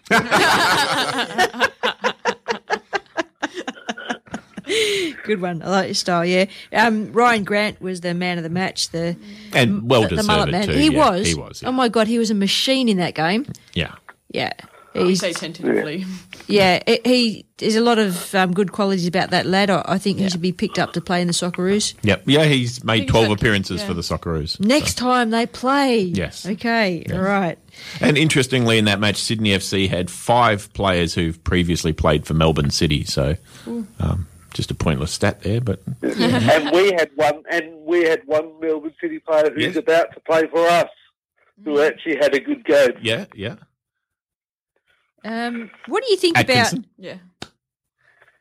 Atkinson? Yes. Nathaniel Okay. Atkinson. Nathaniel, Son. who's now Yeah. signed for the Glory. Yeah. So he, Yeah. he actually impressed me. Even like watching the grand final, I didn't realise he'd signed. I didn't know or they hadn't announced yet that he was Mm. signed for the Glory. But at the time, I was like, you know, he's he's doing well there. So when then they said that the Glory signed him, I was pretty happy. Yeah. And, And and he's the a boot young I'm happy player. with. Yeah, he's, a young yeah. player, so if we can entice him to stay, That's maybe a right. bit of a future of the club, along with Nick D'Agostino, who's been nominated for the Young Player of Young the Year. Player of the Year. Yeah, he's awesome. Mm. Yep. Um, so, what do you think about young players we have here then? Because it's always an interesting one, right? If we scout players in our own system, and Perth Glory have an extensive. Mm. pathway, surely we have enough damn good players here we can push into the number one Glory squad. Go on, Matt. Yep. No? Do you, do, Matt, do do you have you, an? Matt, do you peruse the um, Glory games? Do you watch the NPL fixtures and watch the young Glory lads play? Um, unfortunately, not. But I'm planning to start Hmm. eventually. I think one of the one of the. Don't- Sorry, go on. I, I stream them when they sometimes stream online. Now they're streaming some of the games, Yep. but I don't get don't get to the games. Yeah. I, I, one of the things I did notice with the Glory, I was thinking this season is they actually don't have a lot of West Australians in the team. Um, You're talking about the A League team? the A League side, yep. yeah. So, like in the past, over the you know ten years ago or so, there was a sort of a bit of a conscientious push to actually have West Australians in the team. But now, sort of, you look, if you look through the team list, look, you know, there's there's not that many WA players. I think there was one or two you could sort of name, um, but yeah, generally they're all Yeah, as a fan, what do you think about that, Matt? Well, honestly, if they're good enough, it doesn't matter where they're from. Yeah. So that's that's one of the things. Would you rather win with non WA boys or mm. almost win with WA? I, I'd like to see a balance. Yeah. I'd like to see that the pathways that Glory have put in place are there for a reason. Yeah. That the young players moving into them are inspired to have the possibility of being identified and played for the A League team. Yeah. That is why the pathways are there. So if we're not choosing enough of the young players from those pathways, what the hell are the pathways doing? And what are they spending all that money on coaching and developing the players for? Yeah. Well, they might have to now with uh, obviously the caps and all that being lowered. Not going to be able to afford the players they want. They might actually now go down that route where they weren't weren't forced to, didn't have the capability to doing it and choosing players who they want. They might be forced to get more local for at least the next couple of seasons. Yep. Matt, do you get out and watch any local football at all without um, the A League being on the horizon? No, but it might actually happen now. Yes. Yeah. I I wonder if that uh, other other fans will have the same opinion as yourself. Is that because the A League has gone into a hub system, it might go into a hub system next year. We might not be able to see that level of football on our doorstep. Well, the next level of football is our NPL system. Yeah. Um, and the quality of the women's NPL is actually pretty good, Matt. The quality of the men's NPL is pretty good. Yeah. Um, weather's nice. Got finals system coming up. It's time to get out and about, Matt. Cheap cheap beers at the club rooms. Yep. Yep. Cheaper than at the Glory Ground. Well, yeah, and um, yeah, to get in is I don't know if they charge to get in at NPL. Price of beer isn't a priority for you, is it? No, not at all. no. Good tea and coffee. That's it. all right, Matt. Um, thank you for joining us today, Matt. Appreciate your thoughts on things. Yep. All right, and stay safe, stay well, and we'll chat again. You again. guys the same. Okay, bye. Anytime. Good on you, Matt. Have a good weekend. Okay, you too. Bye. Bye. Thanks, Matt. Matt Stacey, the man behind the purple down at the ground and the big hat as well. yeah, it's good to um, have a rethink about things. A bit of a reboot sometimes that you know, things don't happen in the way you expect or just don't happen at all. And you go, okay, we just have to adapt and move into a different space. And what is that space? Let's talk about it and create whatever that space is going to be now. So the, the the plan, uh, from what I have heard, is that the A League will resume later than normal. I think they're talking about a December kickoff. Yeah. Um, partly, obviously, for COVID, and partly there is some talk maybe moving things back to be in line for winter. Um, which has implications both good and bad. It- Yeah, good. agreed. Good that it lines up with the state leagues. Good that the weather's cooler and therefore players are fitter and skill levels are higher. Bad that um, It'll conflict. it conflicts with AFL and NRL, and it also, you know, I mean, we're all Maybe- maybe diehards. We're happy to family time too. It yeah, fa- well, no, no, no. Well, that's doesn't matter what time of year that is, but it's more like we're all diehards and would go to any game anyway. But if you've got the casual supporter, the choice of going on a balmy, you know, thirty degree Saturday evening versus cold and rainy Mm. fifteen degrees, you know, because it's June and they're playing. Uh, so, so it'll probably I'm have an impact on crowds. I'm thinking more of a, a conflict if there's your local football that you local football as well, yeah. People, you know, amateurs and du- double and- time and a half. Yep. So a few more late nights, but then again, Miranda's proven that whenever any footballer's out there, she'll be a part of it. That's right. You'll have to learn the consequences of that, right, Nick? Guys, it's been great chatting football with you today. Lennon Bags Groove is up next, and Sean will be hosting again next week. Thanks, Miranda. Thanks, Pete. Not a problem. Enjoyed chatting football as always. This has been the World Football Program on Radio Fremantle. See you later.